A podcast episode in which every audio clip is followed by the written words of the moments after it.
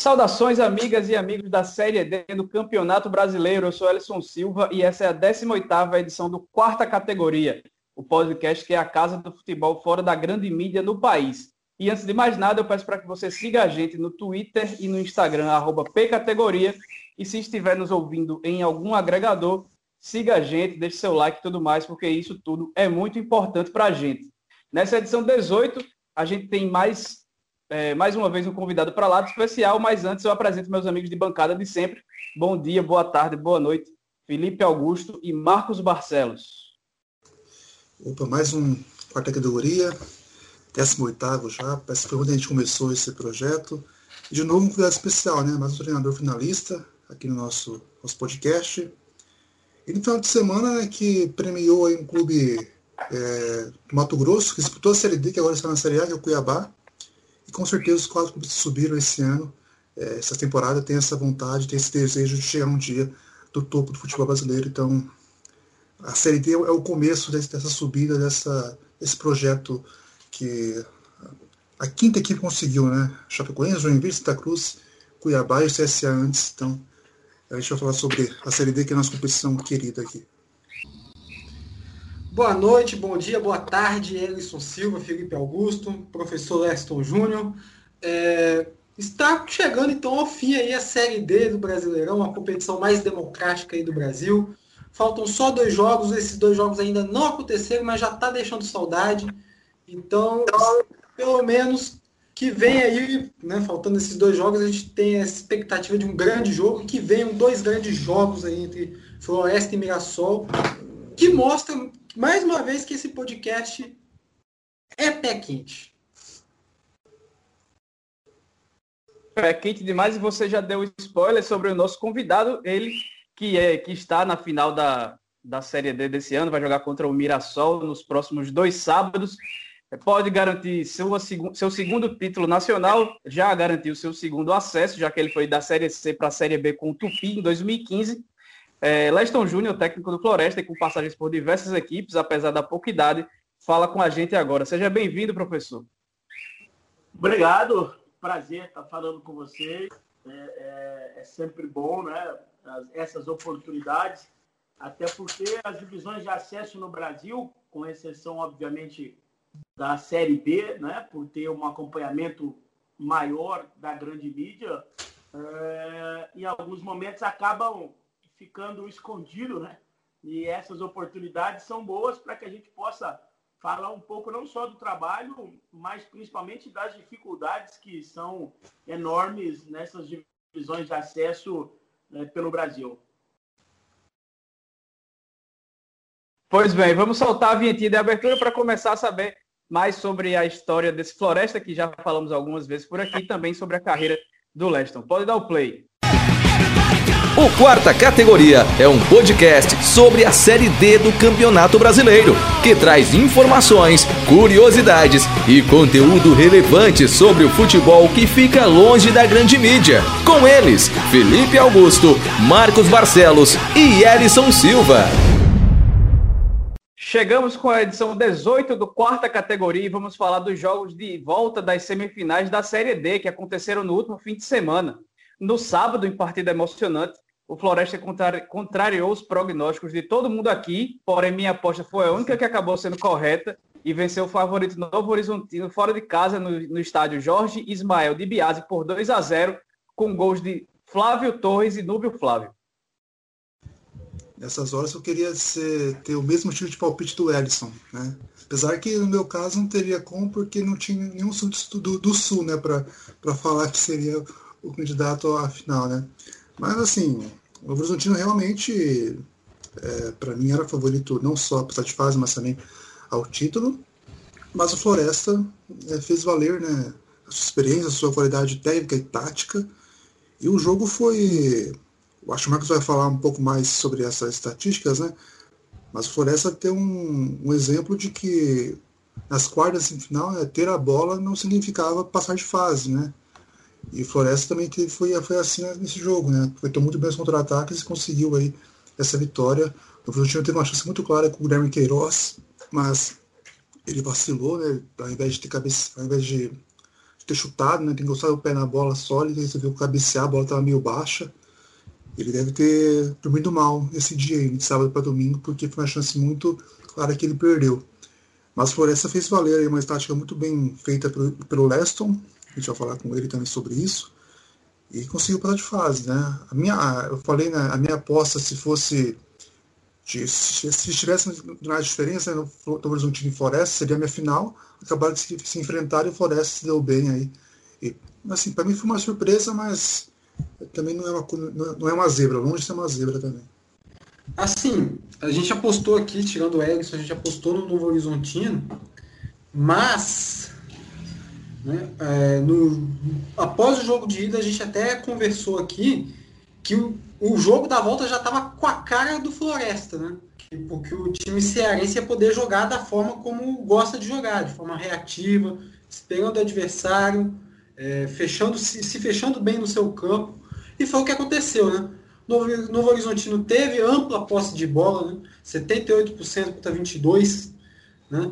E como a gente, como o Felipe bem pontuou, né? Não, é, ter a posse de bola não significa ter o jogo ganho. Né?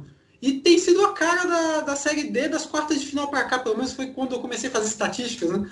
É, das partidas, então tem sido bem semelhante isso. Né? Mirassol eliminou a Aparecidense desse, nesse jeito. O América de Natal também foi eliminado tendo mais posse de bola. E o Novo Horizontino caiu na, da, das semifinais do da mesma forma. Acabou tendo mais posse de bola, mas não sabia como entrar na área com qualidade, tocando, trocando passes, né, chegando para finalizar. E o Floresta, nas, nas, poucas estocadas que teve, chegou com muito perigo, principalmente na bola aérea. E foi assim que conseguiu seu primeiro gol. E depois, no final da partida, a defesa do Novo Horizontino toda exposta, o Floresta foi lá e matou o jogo com o Núbio Flávio e está merecidamente na final. O resultado acabou causando a demissão do treinador Roberto Fonseca, né, depois da eliminação. Como é que vocês veem aí a queda, mesmo com acesso garantido e um projeto lá no, no Novo Horizontino que parece estar se consolidando né, e agora, do nada, acaba demitindo o treinador? A gente não sabe ainda se o Roberto pediu demissão ou se o Durantino teve essa atitude de mandar embora. Fica essa dúvida ainda, né? É, fiquei surpreso com essa, esse desligamento, esperava que o Roberto continuasse, ainda mais se o time subir para a Série C. E tem uma boa perspectiva para esse ano. O elenco que o Bragantino tem atualmente, para mim, faria um bom papel na, na, terceira divisão. E agora fica essa curiosidade, né, para saber para onde o Roberto Fonseca vai, se ele vai mudar de divisão e quem vai chegar para o Novo Horizontino, né? Que agora vai ter uma Série C. O Roberto seria um cara, um bom nome para a Série C, ainda mais para continuidade. Agora tem que ver como é que o Horizontino vai sair. Quem vai, quem, quem vai chegar, né? se vai ter experiência nessa divisão, vai ter experiência em futebol paulista. E, mas fica a surpresa, não esperava mesmo que o Roberto saísse no Novo Horizontino. Então, acho que única, as únicas coisas que poderiam explicar essa demissão ser por conta dessa derrota, é se pintou alguma proposta do Roberto, do Roberto Fonseca, ou se foi é, alguma. Vocês identificaram nessa derrota alguma coisa que possa prejudicar no futuro, pensando em um projeto mais, mais longo, né?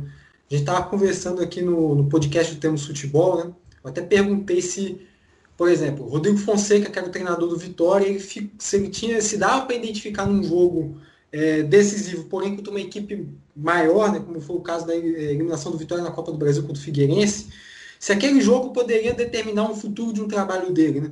Porque teve problemas que o Vitória apresentou na Série D que foram semelhantes ao que, que foi apresentado em um jogo só. Né? Talvez pensando nisso, pudesse, é, o Vitória pudesse ter avaliado melhor a trajetória do, do Rodrigo Fonseca. Eu acho que nesse sentido é, dá até para pensar no, na saída do, do, Roberto Fonseca, pensando numa avaliação futura. Porque se for avaliar o momento dele, é uma saída muito infeliz. Até. Porque o momento dele no Novo Horizontino, excelente, avançou é, para a Série C de forma indiscutível, jogando bom futebol, jogando para cima. Então, avaliando o momento, eu não vejo como uma saída positiva para o Novo Horizontino. Tem que ver pensando no futuro. Só uma coisa antes do, do Eros. O Novo Horizontino não tinha tomado nenhum gol na fase mata-mata em casa. Tomou logo na semifinal. Né? Tomou dois gols e foi eliminado. Ao menos não tomou no, quando não podia tomar, Exato. né? Que era nas quartas de final. Então tá, tá tudo certo. No outro jogo das semifinais, é, um confronto que já estava praticamente definido, né? O Mirassol foi jogar contra o Altos lá no Piauí com 4 a 0 da primeira partida na bagagem e venceu de novo.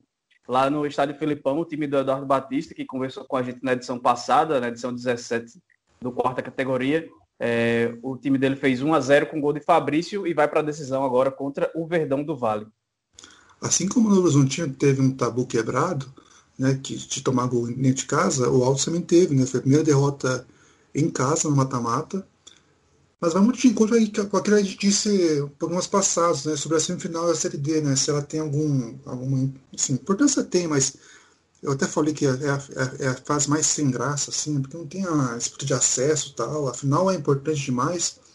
E é a mesma coisa, assim, né? O Alves perdeu, mas subiu. O Bragantino tomou gol, mas subiu. O jogo foi lá e cá, mas o Mirassol tinha uma vantagem muito boa. O Alves não fez uma partida para fazer 4 a 0 Talvez um empate seria mais justo, pelo volume de jogo que as duas equipes apresentaram. Mas o Mirassol demonstrou uma coisa que veio demonstrando nas fases, principalmente mata-mata, que é eficiência, né? E fez, conseguiu fazer um gol e não tomou. Uma característica muito forte do Eduardo Batista, que é a defesa, também o sistema defensivo, que é muito bom. E demonstrou isso muito bem na, na, na segunda fase em diante da, da Série D.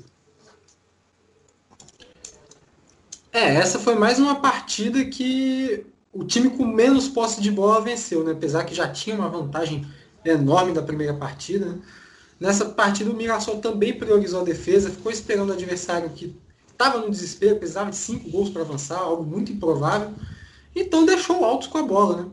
O outro time aí, o Altos, com 70% de posse de bola durante o jogo, né? 22 finalizações. Porém, principalmente no segundo tempo, foram finalizações com pouca objetividade. Né? Primeiro tempo achei até que o Altos foi melhor, né? É, porque avaliando o primeiro tempo e o segundo tempo do Altos, achei o primeiro tempo do Altos bem melhor, né, levando mais perigo, principalmente no início do jogo. O Mirassol também teve espaço, assim como na primeira partida, de contra-atacar usando as laterais, e foi assim que, che que chegou seu gol com o Fabrício Daniel, né, matando a decisão. E quero é, imaginar que vai ser um excelente duelo aí, afinal, Floresta e Mirassol. Eu estou muito curioso para saber como é que vai ser a primeira partida, né? Porque são duas equipes que têm como característica esse jogo mais reativo. Então eu quero saber quem é que vai se soltar primeiro. Né? Ou se os dois vão ficar ali esperando um outro, vai ficar um jogo estudado. Vai ser bem interessante. E para os detratores que dizem que aqui é um podcast pé frio, pode, ser, pode ter certeza que não é coincidência, né? Que os dois convidados, o Eduardo Batista e o Leston Júnior, vão fazer a decisão aí dessa dessa Série D. É, mas quem também chora, quem fica chateado com a decisão, apesar de estarem na final da competição, é, são Floresta e Mirassol, né? Que a CBF mais uma vez fez um trabalho porco e marcou o primeiro jogo da decisão no próximo dia 30, no sábado, para quem está ouvindo antes, é, para 16 horas, que é basicamente o mesmo horário da final da Libertadores entre Santos e Palmeiras, e uma hora antes do começo da final da Série C, entre Vila Nova e Remo. Então, o que é que vocês acham aí de mais esse desserviço que a nossa confederação tem com o seu produto? Ah, não, ah, não dá para falar que é surpreendente, né? Poderia colocar um horário alternativo e tal, para chamar a atenção da, da, de quem gosta de futebol e tal. É, não dá para colocar a final da competição, da sua competição no mesmo horário que você tem dois times da sua, da sua, do seu país disputando a final em continental, né? Então é, é bizarro, mas não é surpreendente.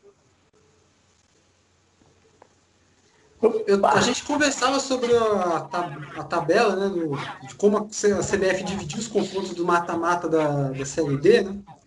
É, tinha três, é, eram quatro jogos nas quartas de final, três no domingo, né? Era uma confusão só.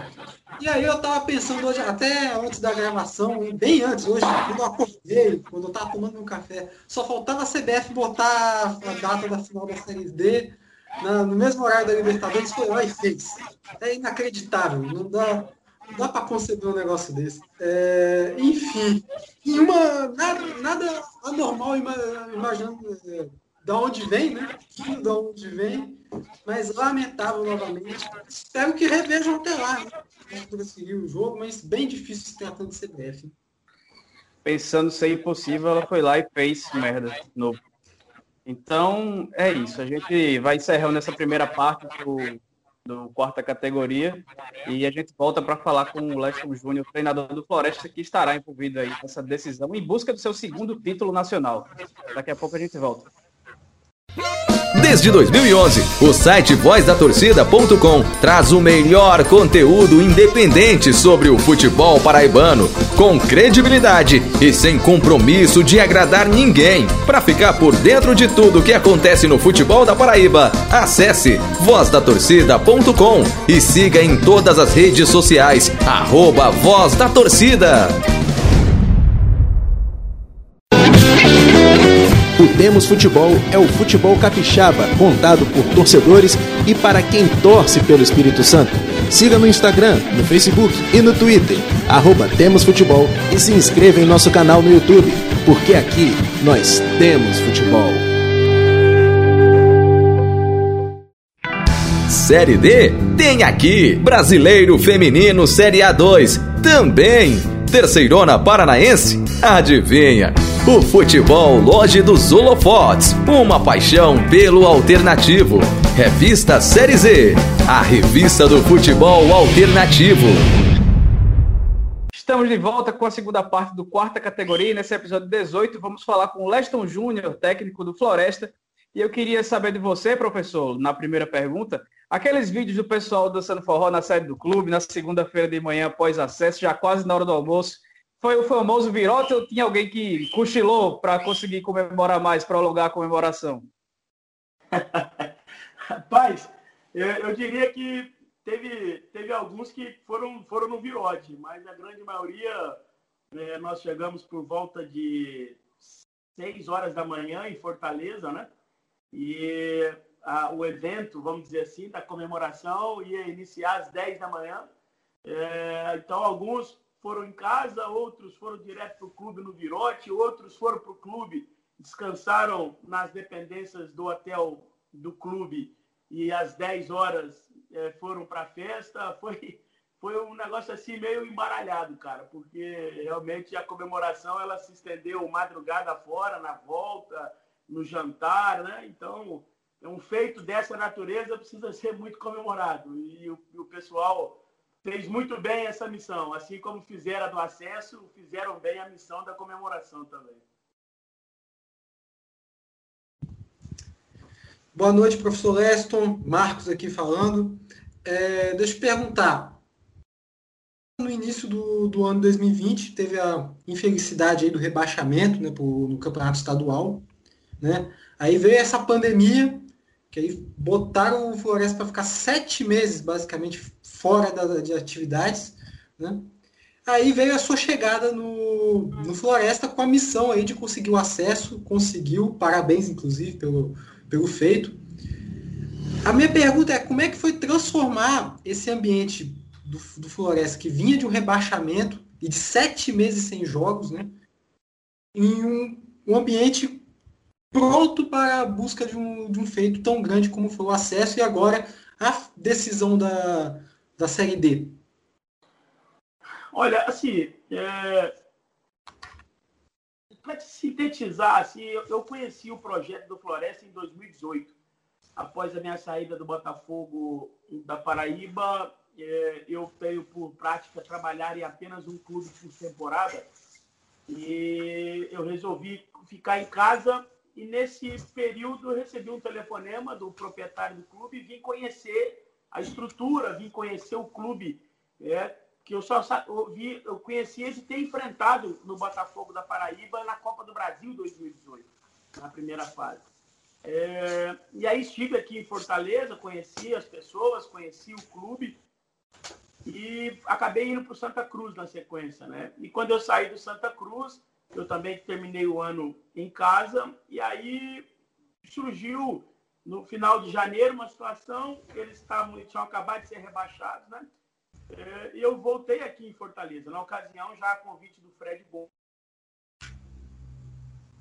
Gomes, que, com quem trabalhei no clube em 2016. Ele era o diretor. É, e aí, assim, então, nessa oportunidade, a convite do Fred Gomes, é, eu que eu tinha trabalhado em 2016, é, eu entendi um pouco do que tinha acontecido, né? houve um erro estratégico é, que acabou é, é, dando por consequência esse rebaixamento. E na, na, conversa que a gente teve aqui, presencial, eu coloquei que era preciso fazer mudanças drásticas, né? não só a nível de mudança de elenco, mas principalmente de perfil de contratação.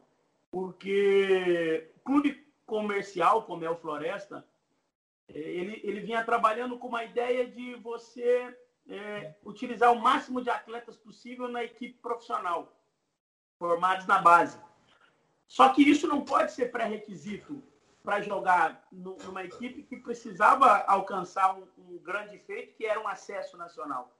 Pré-requisito básico teria que ser, além de capacidade, é, ter perfil competitivo, porque o clube que tem o formato que tem o Floresta, que é um clube de proprietário, é, ele não tem cobrança externa, porque não tem apelo de mídia, e ele não tem torcida. Então, se você não tiver internamente um ambiente muito competitivo, você não vai conseguir disputar em alto nível uma competição tão difícil como a Série B. E a gente foi construindo um elenco, trazendo jogadores que a gente entendia ter esse perfil, jogadores com conquistas recentes, jogadores que já vivenciaram acessos nacionais, né, para que a gente criasse esse ambiente competitivo dentro do clube e, por consequência, a gente pudesse elevar o nível de, de, de rendimento desse clube. Uma vez que, se o Floresta não conseguisse o acesso esse ano, o projeto do clube teria um, um, um retardo de três temporadas, porque só voltaria a jogar uma competição nacional, no caso um campeonato brasileiro, em 2023. Então a gente tinha uma bala só, a gente não podia errar o tiro, né? Então o presidente, o proprietário do clube deu toda a autonomia para a gente, para que a gente pudesse construir esse elenco e pudesse criar um planejamento que condicionasse o clube a brigar por acesso. Eu digo que a gente começou a Série D, na minha visão, entre os 10 candidatos ao acesso em função de todo o entorno da condição de trabalho, da saúde financeira do clube em função de não sofrer tantos impactos da pandemia como a maioria dos clubes sentiriam, porque aqui o clube, é, a fonte de receita do clube é o seu proprietário, né? Então não depende de poder público, não depende de iniciativa privada. Então a gente sabia que podia, dentro desse contexto, fazer uma grande temporada a partir do momento que a gente tivesse um bom elenco. E isso aconteceu. Eu acho que isso foi assim fundamental para que a gente tivesse essa transformação. Há exatos 12 meses, há um ano atrás, dia 26 de janeiro, o Floresta estava sendo rebaixado no campeonato estadual e hoje está aí né, na final do campeonato brasileiro com 50% de chance de ser campeão. Tudo bem, Lester? Aqui é o Felipe. Parabéns pelo acesso pela chegada final. Lester, você falou sobre esse rebaixamento, né? Essa única chance que a equipe teria de de conquistar o acesso, já que eles não conseguiram conquistar só em 2023 a, a Série D. E além disso, né, eu, são treinaram cerca de 10 jogadores do, do elenco atual do Floresta estiveram estavam no elenco de 2019, que perdeu para o Jacuipense nas quartas de final. Como é que foi o trabalho mental nessas, nessas, nessas duas frentes, né? Chegar até as quartas de final e perder de novo seria um trauma maior do que já foi aquela vez e também essa, essa pressão de ter que conquistar o acesso para ter calendário nacional na temporada seguinte, né, no caso de 21. Como é que foi esse trabalho mental com o elenco que você tinha em mãos? Tem em mãos, né?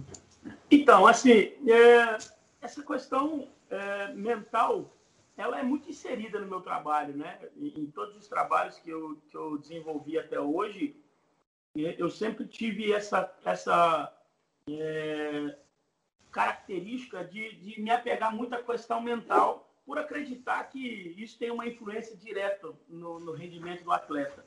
É, uma vez que eu não consigo enxergar diferente do atleta ser um ser humano normal, como qualquer um, tem ansiedade, aflições, problemas, alegrias, sonhos, enfim.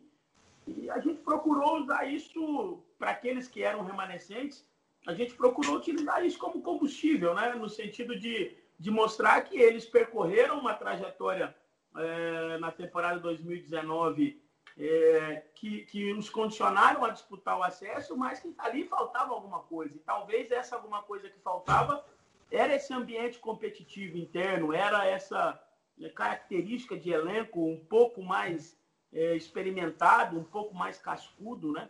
E, e, e isso acabou é, fazendo com que eles fossem ganhando também confiança ao longo da competição, né? É, é então, assim, é, essa relação da pressão, da necessidade de subir para que o projeto do clube não tivesse um retrocesso grande, a gente procurou administrar é, tirando essa pressão dos atletas. Nós no comando do clube, na parte técnica, é, o Fred Gomes na, na parte administrativa, a gente procurou isolar isso do grupo de atletas do nosso dia a dia, para que isso não gerasse é, é, uma, uma situação adversa, né? Porque é, é principalmente quando você entra no mata-mata do acesso, né? São três mata-matas, é, essa pressão ela acaba, muitas das vezes, atrapalhando. É tanto que quando nós fomos para o mata-mata contra o América de Natal, nós utilizamos esse artifício a nosso favor, porque a gente sabia a pressão que era para o América subir de qualquer jeito.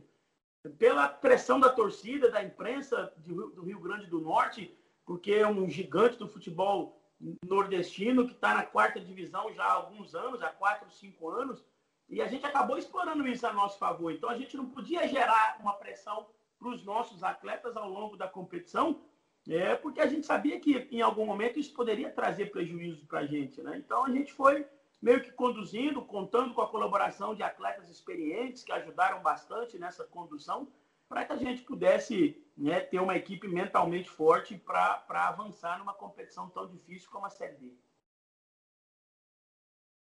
É, nessa Série D bastante atípica, em que vários times tradicionais, como o caso do próprio América, não pôde contar com a torcida no estádio. É, você acha que isso acabou contribuindo para que equipes como o Floresta, que não tem um apelo popular tão grande, apesar de ser um clube muito, é, não sei, um clube de, como se fosse de estimação do pessoal de Fortaleza, que fica no, no, num bairro que as pessoas do bairro acabam gostando do clube, mas não tem aquela pressão. Você acha que os, ah, os estádios não terem a presença de torcidas podem ter ajudado equipes como, como o Floresta a ter conseguido o acesso, o Altos também, que é uma equipe recente, nova no cenário nacional, e nova em fundação também. O Floresta não é tão jovem, o Floresta tem mais de 50 anos de, história, se não me engano. Mas o Altos agora também, que conta com pouca torcida, também conseguiu acesso. Você acha que teve alguma influência nisso? Por, por exemplo, na partida contra o América do Natal, que eles até comemoraram é, a, aquele segundo sorteio que acabou colocando o Floresta na frente deles e não ter tido a, a oportunidade, entre aspas, de cruzar com a torcida do América lá no, na Arena das Dunas? Então, assim, o Floresta, que pese ser um clube de 60 anos, 65 anos, mas futebol profissional só 5 anos, né? É, então, acaba sendo um clube muito jovem, é, profissionalmente falando. É, olha, é difícil, assim, a gente é, dimensionar o quanto isso teve de interferência. É, eu acredito que o jogo de futebol, o componente emocional, ele está muito evidente no, no, jogo em si, nos 90 minutos. E, e, não só na Série D, mas em todas as divisões, a ausência de público, ele mudou um pouco a característica dos jogos, né? Acho que essa questão do componente emocional, ele ficou um pouco mais acessível é, aos atletas é, em função de não ter a pressão externa, né? principalmente contra equipes que têm grandes torcidas. Né? Mas também não sei se isso é algo assim que, que fosse determinante. Por exemplo, se a gente ganha o jogo aqui do América como ganhamos de 2 a 0 e a gente vai para Natal é, com essa vantagem, de repente a Arena das Dunas lotada poderia aumentar ainda mais a pressão sobre o América. Né? Então, isso é, isso é muito circunstancial. Então, eu, eu não consigo dimensionar o quanto isso pode ter tido de interferência. Agora, eu, eu, eu digo que o jogo de futebol mudou. Né? Nós que vivemos é, é, em, em, situações completamente diferentes da que nós estamos vivendo hoje. Exemplo, 2019 eu era treinador do Santa Cruz e eu sabia o quanto que a atmosfera do, do Arruda jogava a favor e, e você não ter aquilo. Eu, o Santa Cruz esse ano, para dar um exemplo, o Santa Cruz não conseguiu o título estadual na final contra o Salgueiro e não conseguiu acesso é, a, da, da Série C para B. Com a Ruda, é, com a atmosfera que tem o Arruda, a chance era, era maior, é, levando em consideração a atmosfera que, que, se cria dentro daquele clube. Mas, assim, é, é, eu acho que o, o, Floresta, o Altos é uma equipe que tem também um formato de, de, de gestão um pouco diferente. Eu acho que esses clubes, é, talvez a pandemia é, possa ter tido um impacto no aspecto financeiro é, maior do que essa questão de público. Né? Por exemplo, Floresta foi um clube que manteve funcionários, salário dos jogadores é, integral o tempo todo, mesmo na pandemia. Eu acho que isso acaba tendo um efeito maior do que essa questão de ter público ou não. E essa sua fala é até importante, porque a gente comentou em alguns episódios, por exemplo, a questão do América, né? É, de que a camisa pode pesar tanto para o bem quanto para o mal, né? Você falou aí da pressão do estádio lotado, né? Mas, enfim, é, a minha pergunta é já sobre um, um foco mais de organização aí do, do, futebol cearense. Porque aqui no Espírito Santo, a gente falava muito do futebol de Santa Catarina, né, como uma possível inspiração né, para as equipes daqui. A bola da vez agora é o futebol cearense. Né, porque recentemente até teve uma palestra de dirigente do Fortaleza aqui no Espírito Santo, falando sobre gestão, planejamento dos clubes. Né, falou também do de como os times do, do Ceará se unem, né, para um crescimento do futebol é, dentro do seu estado, né? E você trabalhou em outros estados do Nordeste é, antes de chegar ao Ceará aí pelo, pelo Floresta. Eu queria saber o que, que você viu no trabalho do, no futebol cearense que é diferente do, dos outros estados do Nordeste por onde você passou e como que o Floresta se insere nesse contexto? Olha, é, para ser bem sincero, é, eu não vejo nada de diferente, cara. É, eu acho que isso está muito mais relacionado às gestões individuais dos clubes do que ao futebol em si ou à federação, né? Porque assim, a federação cearense ela comete cada aberração que uh, até Deus duvida, cara. Para ter uma ideia, é, a Copa Fares Lopes aqui que dá vaga à Copa do Brasil, é, está sendo jogada paralela ao Campeonato Brasileiro.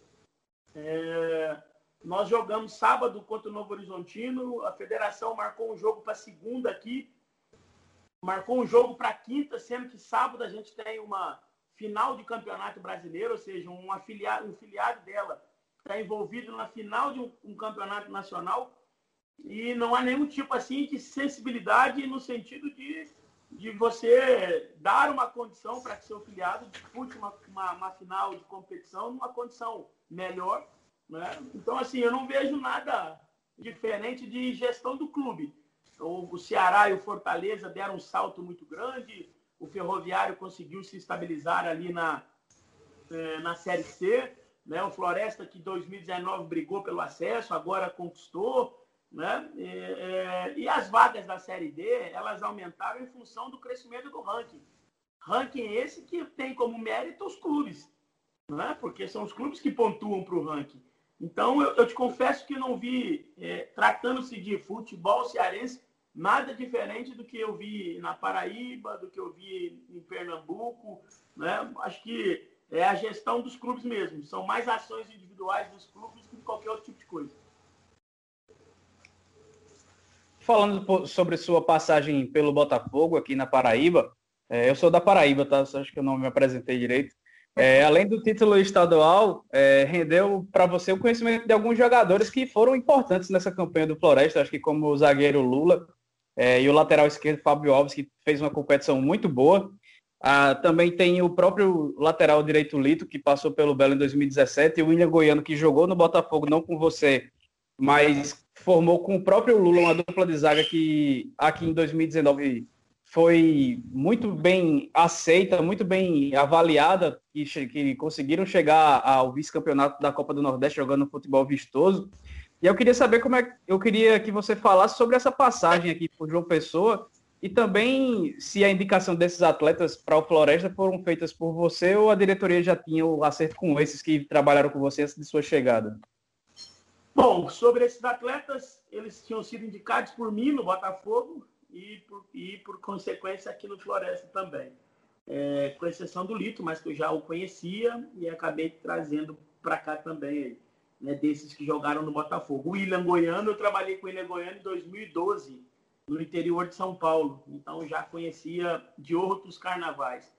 É, sobre a minha passagem no, em João Pessoa, assim, é, eu tenho um carinho muito grande pelo estado da Paraíba, assim, pela forma na qual fui recebido, é, fui muito bem tratado dentro do clube, é, nas oportunidades que saía na rua em João Pessoa, tive um carinho é, grande de boa parte da torcida do Botafogo, é, e isso, isso faz com que a gente realmente é, tenha gratidão por tudo que a gente viveu aí. Né? Nas minhas idas a Campina Grande também sempre fui muito bem tratado e recebido pelas pessoas do Campinense, pelas pessoas do 13, né? enfim. Então isso para mim tem um significado importante. Né? É óbvio que a minha passagem no Botafogo ela ficou um pouco uma pontinha assim de, de uma frustração, porque o, o processo estava sendo é, bem conduzido e no, na primeira é, instabilidade é, houve a troca 30 dias depois de eu ter recusado uma proposta do Náutico na ocasião para assumir o Náutico no lugar do Roberto Fernandes que tinha sido demitido, né? E eu optei por permanecer no clube, por acreditar no projeto. Acho que a gente tinha uma condição de brigar pelo acesso naquela, naquele ano.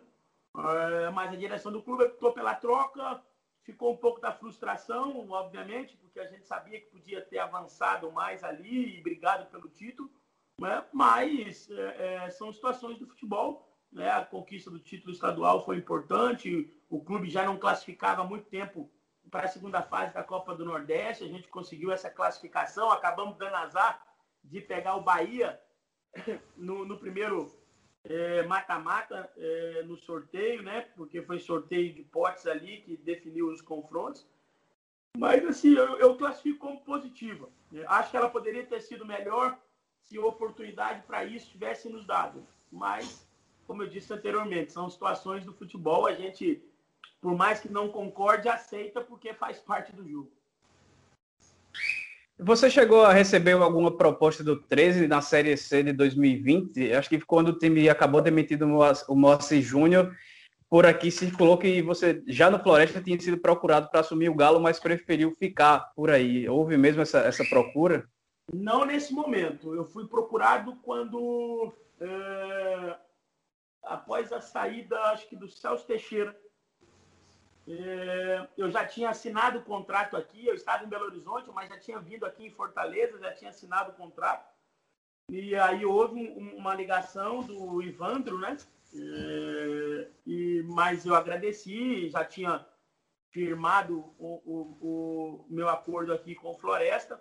E assim como eu não faria se estivesse no 13 e um outro clube me procurasse nas mesmas condições, eu não poderia deixar o projeto né, da forma que, que é, estava ali, porque eu já tinha sido anunciado, já tinha assinado o contrato e, e realmente não, achar, não acho que seria correto da minha parte, né, mas fiquei feliz e lisonjeado com o convite, né, porque é sempre bom ser lembrado por grandes equipes, por equipes tradicionais, mas eu acabei optando pela permanência aqui no Floresta.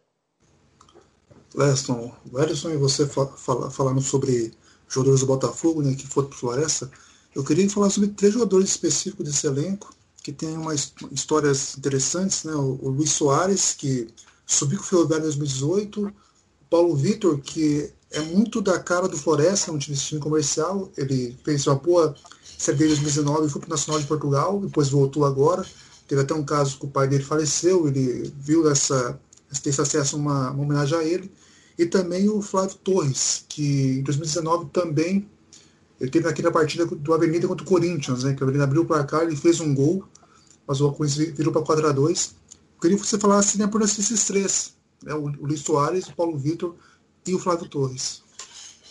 Então, assim, o Paulo Vitor é, é, um garoto que é, como você bem disse, assim, muito ligado ao clube, desde que o clube era amador, é, antes, de 2010, antes de 2015, ele já jogava ali, né? E, e acabou tendo um bom início na, na, quando o clube se tornou profissional, acabou tendo a oportunidade de sair, foi para Portugal, como você disse, mas o pai dele teve um problema de saúde, ele acabou voltando em função disso, né, é, para poder ficar mais perto do pai. Na sequência, o pai acabou falecendo ano passado, né?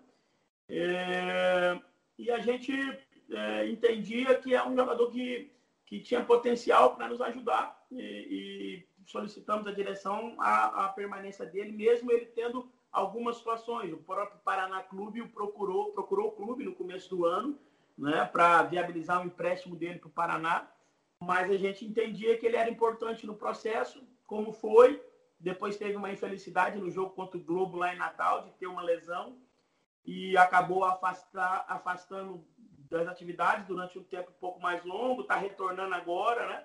Mas foi muito importante na primeira perna da competição, vamos dizer assim, né? na fase de grupos.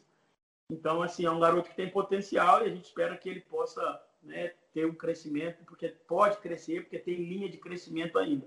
É, o Flávio Torres a gente já conhecia, até porque ele é mineiro também, por mais que tenha feito carreira na maior parte do tempo é, recente no Rio Grande do Sul, mas é mineiro, a gente já conhecia e, e tinha uma, tem uma característica que é, a gente entendia ser muito importante para a competição que a gente ia disputar.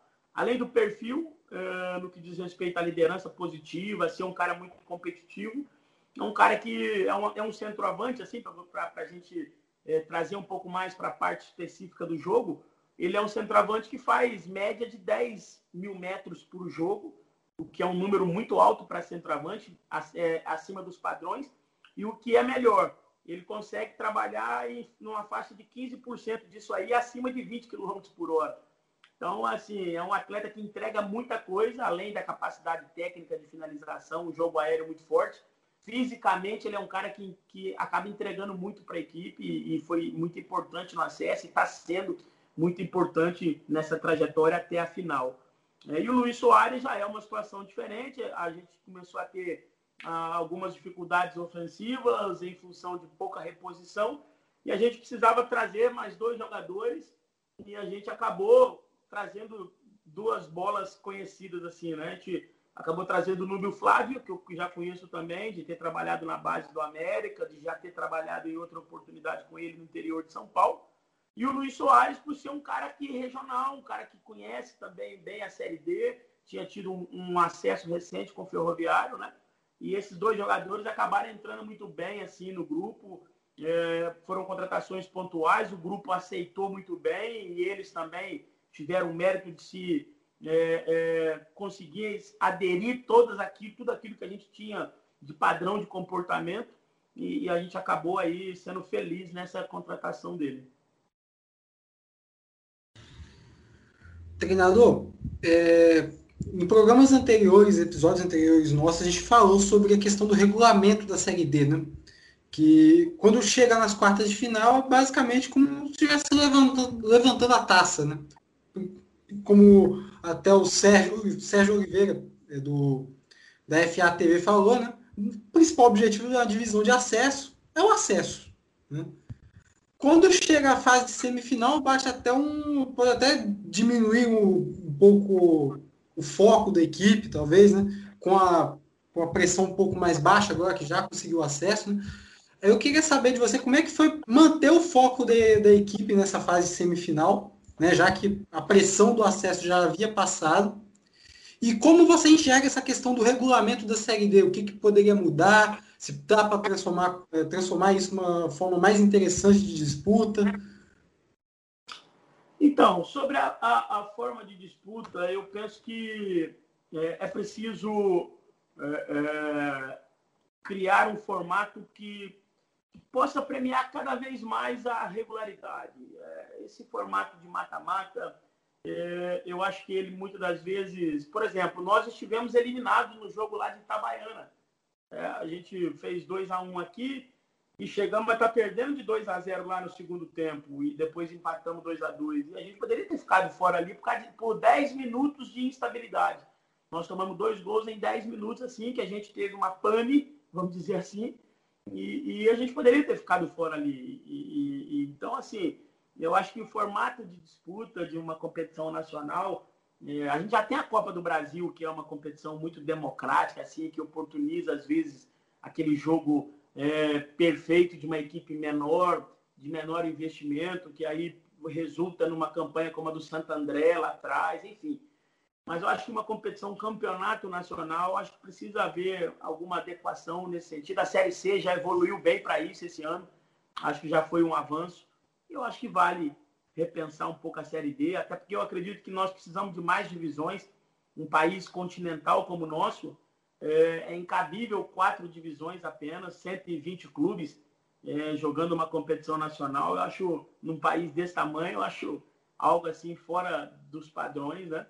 É, mas eu entendo que acho que é uma necessidade de se mudar, porque conquistar o acesso com três mata-matas realmente é algo muito difícil e, e, e isso é, é, uma situação que às vezes inviabiliza grandes clubes de retornarem às divisões principais do país em função até dessa característica. Se a gente pegar o próprio América de Natal, é, já vem aí desde 16, acho que caíram 16, e vem 17, 18, 19, 20, quatro anos e não consegue subir porque realmente é muito difícil. Pegando um gancho dessa questão do formato, você é um treinador de, com currículo de Série C. 2014 a 2019 você treinou, você esteve na Série C. Até a temporada passada, a Série D tinha um formato diferente na primeira fase. Eram quatro equipes, só seis jogos. Agora são oito equipes com 14 jogos, né? Parecido com a Série C atual, que são 18 jogos na primeira fase. Isso te ajudou nessa adaptação à Série D, esse, esse número maior de jogos na primeira fase? Ah, sem dúvida. Porque quando você tem um número maior de jogos, você, eu particularmente, sempre trabalhei assim na Série C, você trabalha com um, um, uma média de aproveitamento a cada bloco de jogos. Né? Na Série C, por exemplo, a gente sempre trabalhou com blocos de seis é uma média aí de, de 10 pontos a cada seis jogos, né, em 18 disputados. Se você fizer esse aproveitamento de 10 pontos, você inevitavelmente vai classificar, porque tu vai bater 30 pontos, né? A média de classificação na Série C gira em torno aí de 27 pontos, é, o corte. Né? E a Série D, quando ela passa 14, ela traz para um formato parecido com esse. A gente acabou dividindo é, é, em dois blocos de 5 e um de 4, e trouxemos ali para um aproveitamento de meta de 55% para que a gente pudesse bater classificação e a gente conseguiu uma classificação com duas rodadas de antecedência, né? E, então acho que isso tenha, tenha contribuído bastante é, a nossa vivência é, nesse formato de disputa. É, é, sem dúvida nenhuma, a Série D antes era terrível, era pior ainda, porque seis jogos, uma derrota mal colocada te eliminava, né? Então, realmente, essa mudança do regulamento acabou contribuindo também para que a gente tivesse uma campanha muito regular na primeira fase.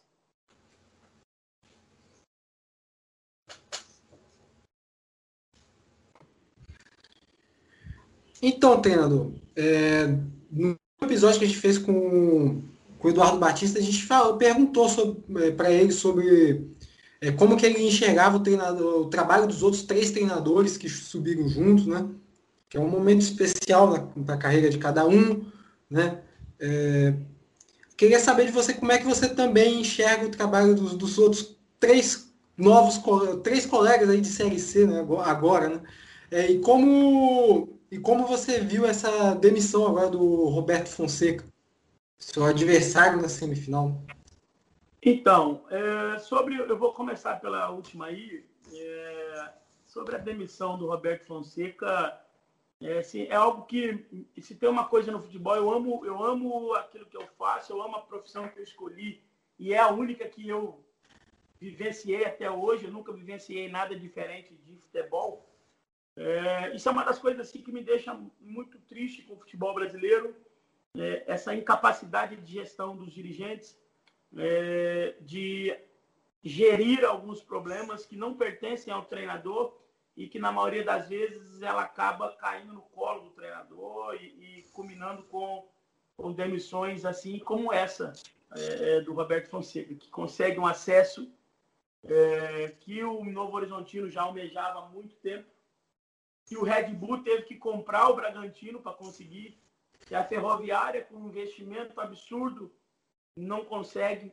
Né? Então, ou seja, ele consegue esse acesso com um grande trabalho, já aproveito para entrar no trabalho, né, como eu vejo o trabalho do Roberto Fonseca, um treinador que, que aonde passa tem uma característica marcante nos times dele, sempre times muito agressivos, times que, que jogam é, é, tentando empurrar o adversário o tempo todo para trás.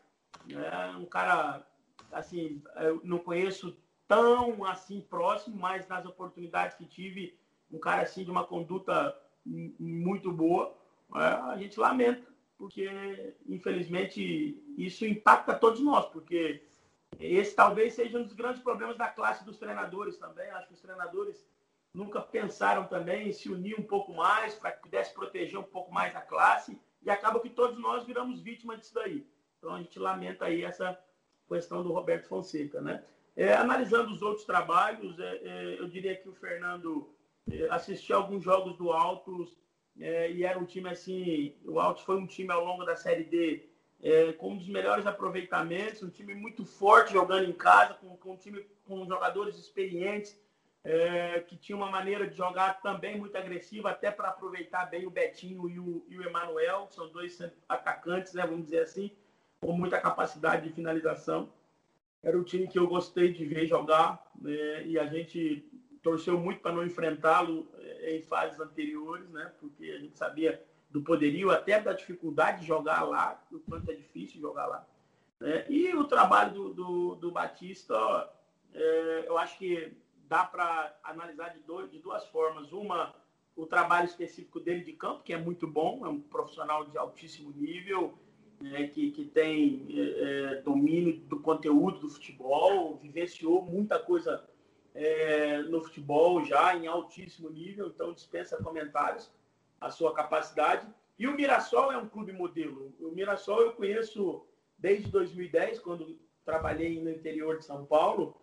Eu trabalhei de 2010 a 2012 no interior de São Paulo e na região ali de São José do Rio Preto. Então, conheço o trabalho do Juninho, que é o, o, o, presidente do clube, né, vamos dizer assim, o presidente de honra. É um clube muito organizado, um clube muito sério e, e que, agregado à capacidade de um treinador do nível do, do Eduardo Batista, o resultado não poderia ser outro. Então, acho que é, ficou em boas mãos esses quatro clubes que conquistaram acesso, como poderiam outros. O próprio América, com um grande trabalho do Kobayashi, é, o Marcílio Dias, lá com o Vaguinho, também fez um grande trabalho. O Vaguinho, que é o atual campeão da Série D, né? E, com o Brusque. Então, acho que foram trabalhos consistentes e foram merecedores aí desse acesso. E quase, né? Quase que teve esse Altos Floresta, dependendo da última rodada, né? Que o Salgueiro se perdesse ou empatasse, é, esse confronto poderia surgir na, na, nas oitavas. Mas a pergunta agora é sobre o futuro, assim, né? Eu sou aqui do Paraná e eu, quando eu vejo o Floresta disputando, vai disputar a segunda divisão cearense, disputar a Série C, eu lembro muito do Operário. Claro que o Operário tem uma questão que a, a, a torcida é muito próxima, é muito, é muito forte ali, no, ali em Ponta Grossa, mas o, o, rebaixamento, né, me parece que aí também foi um erro de percurso, assim, porque o planejamento estava sendo bem traçado. É, como é que você imagina agora o planejamento para essa circunstância, né? Você vai ter uma Série B cearense e uma Série C de Brasileirão. Como é que você vai lidar com isso, caso você continue, se, se você continua também no Floresta, como é que você vai lidar com essa questão, já que o campeonato pode é, ser simultâneo à Série C também? É, então, assim, na verdade, a gente ainda não definiu, né? O meu contrato é até o final da, da Série D, e até 7 de, de fevereiro. Então, a gente não definiu ainda, né? Mas é, é, eu digo que a tendência aqui é que não seja simultâneo. Né? Há um movimento aí para que a competição aconteça antes do início da Série C. É... Mas eu vejo assim, acho que o futebol, ele, acho que muitos clubes ao longo do, do tempo é, caíram sempre num, num, erro grande que era questão de montar um time pensando em estadual e depois um time pensando na competição nacional. Porque o futebol tem um componente que ele está além da questão física, técnica, tática, que é a relação humana. Então você precisa criar um ambiente vitorioso, um ambiente vencedor. E você montando dois times no ano, você não vai conseguir criar esse ambiente. Então, eu, eu acredito que, indiferente da minha permanência ou não aqui, o clube vai criar um planejamento, tentar manter uma base é, que mais jogou aí ao longo dessa temporada e vai elevar o nível nas contratações, mas pensando na temporada como um todo, em ter um time muito forte para voltar à primeira divisão, para corrigir esse erro de percurso, né? Que foi o, o, o campeonato do, do, ano passado, e já também servindo como um, um, uma oportunidade de reestabelecer laços, de reestabelecer é, é, relações de confiança dentro de um grupo de trabalho para que o clube entre forte na Série C com o objetivo claro de manutenção. Isso é uma coisa muito bacana. Então, logo terminou o jogo do América de Natal, o proprietário do clube imediatamente já deixou bem claro que o objetivo dele em 2021 é conseguir uma manutenção na Série C para que em 2022 ele possa ter um investimento ainda maior para tentar é, chegar à Série B do Campeonato Brasileiro. E eu, eu, particularmente, gosto muito desse tipo de postura, porque ah, se tem uma coisa que no Brasil é proibido, principalmente no futebol, é falar a verdade. Se um dirigente de um clube associativo desse aí, de um grande clube, fala isso, ele é, é, é, é apedrejado em praça pública, né? E quando você faz isso, você simplesmente está tá, tá dizendo o que é a realidade. Um clube que acaba de subir de divisão, quer seja ela C, B ou D, o primeiro objetivo dele tem que ser se estabilizar na, na, na divisão acima, né? evitar a possibilidade de volta imediata. E a partir daí sim buscar é, sequência de crescimento. Né? Então o planejamento do clube eu acho que vai ser muito bem traçado. E a expectativa é que seja um ano de 21 também de objetivos alcançados em função de todo o trabalho que é feito aqui. Antes de passar para o Ellison, é, ficou uma informação solta aí na minha fala, né? o Operário em 2017 perdão, em 2018, disputou a Série C, quando ele estava na segunda divisão paranaense, conquistou o acesso. Então é só um exemplo aí que pode acontecer com o Fundo Floresta. Segue lá, Elis.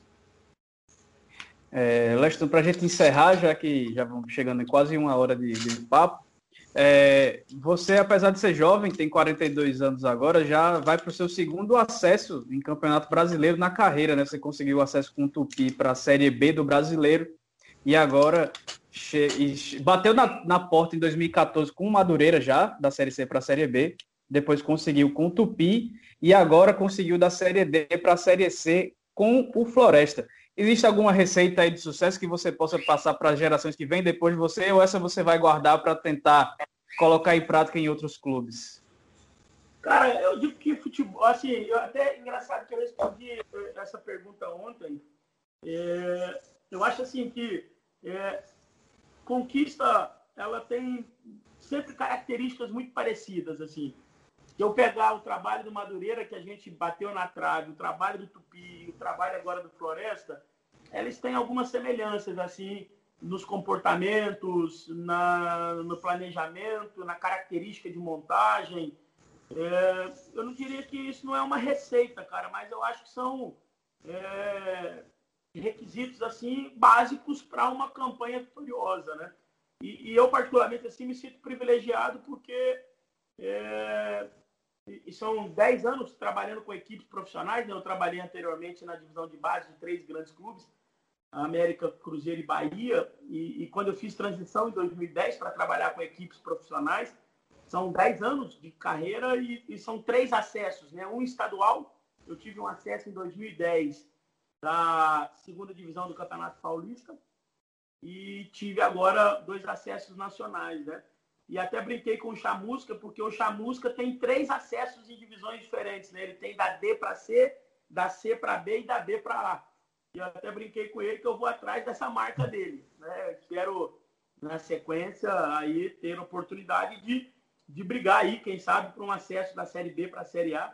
Mas eu acho que sem ter receita pronta. Eu acho que é, respeitando alguns pré-requisitos que eu entendo ser importante, mas nada assim de anormal, é, até porque o futebol não tem muito mistério, não. Acho que são somatórias de fatores que vão contribuir positivamente para uma conquista dessa magnitude. Pois é, então a gente vai fechando essa edição 18 do quarta categoria e mais uma vez eu gostaria de agradecer ao professor Leston é, e dizer que está sempre à disposição. Eu que agradeço a oportunidade de bater esse papo gostoso com vocês e parabenizo pela iniciativa. Acho que futebol, nós somos o país do futebol, mas acabamos falando pouco de futebol nesse formato e vocês estão de parabéns aí pela iniciativa. Só deixando claro, acho que aqui a gente tem um paraibano, um capixaba e um paranaense, todo mundo aí encantado com a campanha do Floresta. E apesar de, de, de o Novo Horizonte não ter sido favorito aí na, na, semifinal, eu fui um que apostei no Floresta e fiquei muito feliz aí com a classificação. E já conhecia seu trabalho do Botafogo, então desejo sucesso aí para a sequência da carreira. Obrigado, querido. Obrigado. Um grande abraço para você. Valeu. Marcos e Felipe, podem mandar aí também suas considerações finais. Agradecer ao Lesto pela participação, né? Sempre bom ouvir esse lado. Assim como o Eduardo Batista, também muito legal ver o quanto o Leston é, mergulhou na Série T, né? A gente fala.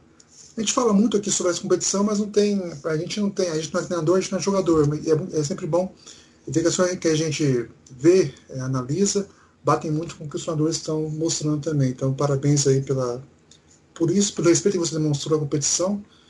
E também, como eu disse né, anteriormente, né, parabenizar novamente o Cuiabá, que saiu da Série D até a Série A. E tomara assim que o Leste consiga esse, esse, esse, esse, essa, deixar essa, essa, essa trilogia aí, conquistar um acesso da B para A. A gente fica torcendo também para que isso aconteça futuramente. Valeu demais pela participação de todos e em especial do Leston aí. Valeu, obrigado, um abração. Bom, minhas considerações finais, começando novamente com parabéns para o treino, pelo treinador Leston Júnior aí, pelo acesso, né, por toda essa campanha fantástica aí do Floresta. Eu estou aqui no Espírito Santo, como bem o Ellison destacou, né? Eu fiquei encantado em ver essa trajetória da, da equipe cearense, muito bom trabalho. E gostaria de destacar que é um bom projeto aí que o Floresta tem. E gostei mais de ouvir sobre o fator pé no chão, né? É, gostei muito quando o treinador falou sobre a questão da estabilidade, né? Que o acesso ele não pode ser visto como uma menina dos olhos de ouro se logo em seguida não houver um planejamento necessário para se manter. É aquele famoso clichê, né? Chegar ao topo é fácil, difícil é se manter lá. É, ainda que o topo não seja ainda a Série C, né? Tem uma Série B, Série A, enfim, mas para essa temporada o topo foi alcançado, né? Para o acesso à Série C. É, Prevejo aí dois bons duelos aí para a final. São duas equipes que têm, duas, têm características semelhantes. Vai ser bem bacana de ver. Não dá para apontar um favorito. E só para fazer uma réplica aí ao comentário do Erison, né? Que conste nos autos, né, que eu falei que, na, que foi avisado aqui que no jogo da volta entre Novo Horizontino e Floresta, o Floresta ia jogar do jeito que gostava, apesar de eu ter apostado no Novo Horizontino.